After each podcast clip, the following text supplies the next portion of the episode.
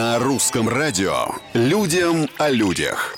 Всем привет, с вами Петр Кузнецов и необычные истории жизни обычных людей. Японец сделал кубик Рубика, который собирается сам.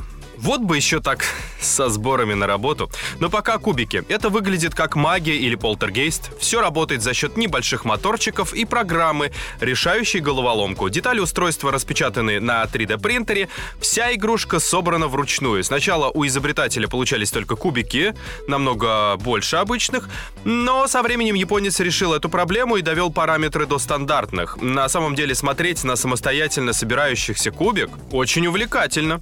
Почти как игра сборной России по футболу. Людям о людях. Житель города Лима развелся с женой после того, как уличил ее в измене. И тут помогли Новые технологии, но не кубик Рубика.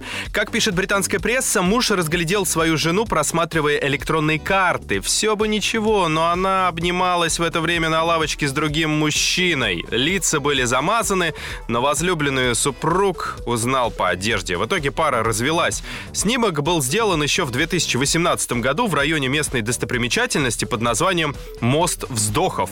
И только сейчас, совершенно случайно, копаясь по работе в кэш-памяти, программист нашел улики. Все.